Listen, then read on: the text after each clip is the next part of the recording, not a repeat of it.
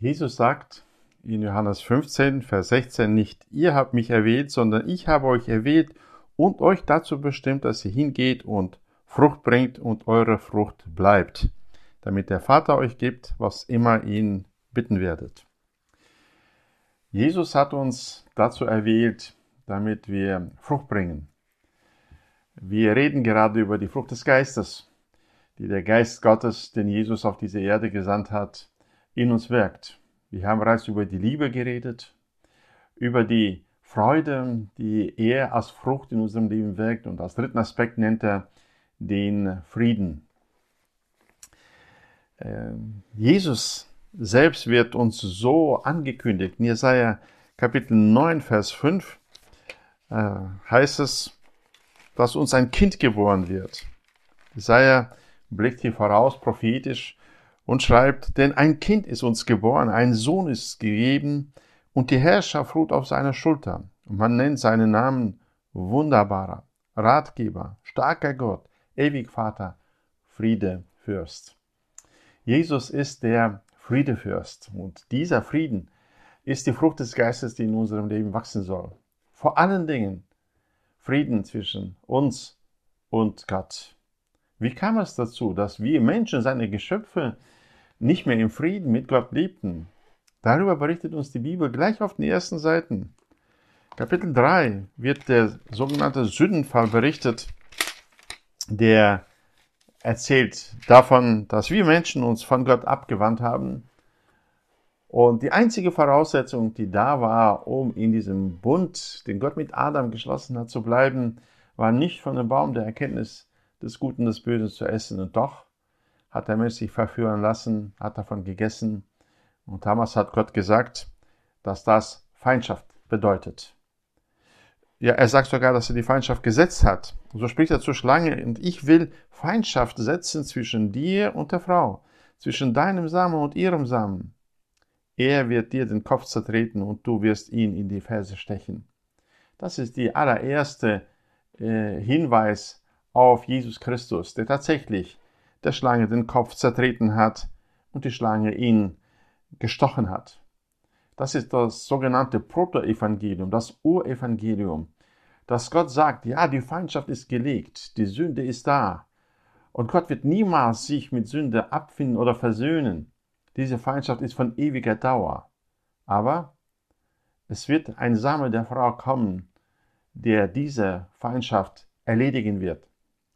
Und dieser Same der Frau wird in Jesaja 9, Vers 5 angekündigt. Es ist der Friedefürst, der kommen wird.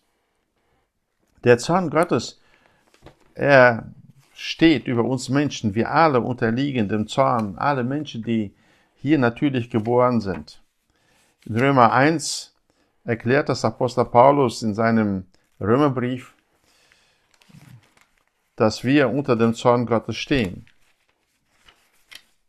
Kapitel 1, Vers 18, denn es wird geoffenbart Gottes Zorn vom Himmel her über alle Gottlosigkeit und Ungerechtigkeit der Menschen, welche die Wahrheit durch Ungerechtigkeit niederhalten.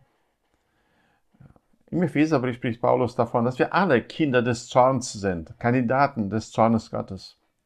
Es ist eine unversöhnliche Feindschaft zwischen Gott und der Sünde und Gott und dem Sünder.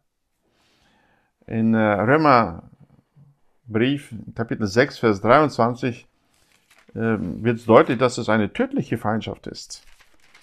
Denn Paulus sagt, der Lohn der Sünde ist der Tod. Jesus ist gekommen, um diese Feindschaft aufzulösen. Er ist der Friedefürst, der Frieden stiftet, Frieden ermöglicht zwischen mir und Gott, zwischen dir und Gott zwischen dem gefallenen Menschen und dem heiligen Gott. So lesen wir in Kolosser 1, Vers 20, dass äh, Gott durch Christus die Feindschaft erledigt hat. Kolosser 1, Vers 20 heißt es, oder ich lese 19 und 20, denn es gefiel Gott in ihm, das heißt in Christus, alle Fülle wohnen zu lassen und durch ihn alles mit sich selbst zu versöhnen, indem er Frieden machte durch das Blut seines Kreuzes.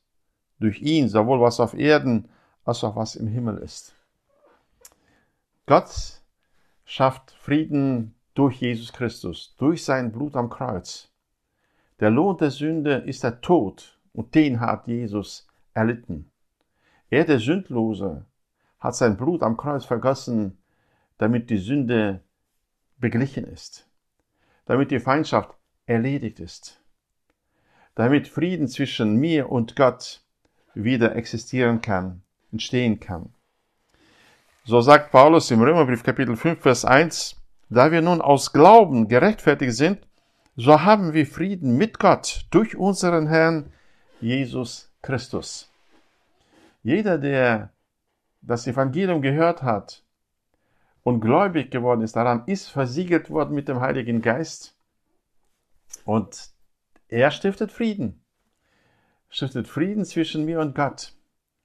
Deswegen ist das die erste Frucht des Geistes, die in unserem Leben wächst. Das ist die Beseitigung der Feindschaft zwischen mir und Gott. Das ist der Frieden zwischen mir und Gott. Deswegen ist es auch der Segen, den Apostel Paulus im zweiten Thessalonicher Brief den Thessalonichern zuspricht und den ich uns auch für heute zusprechen möchte. In 2. Thessalonicher 3, Vers 16 heißt es,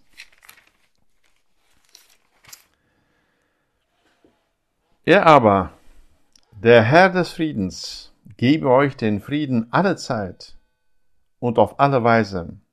Der Herr sei mit euch allen, heute und morgen und das ganze Leben hindurch.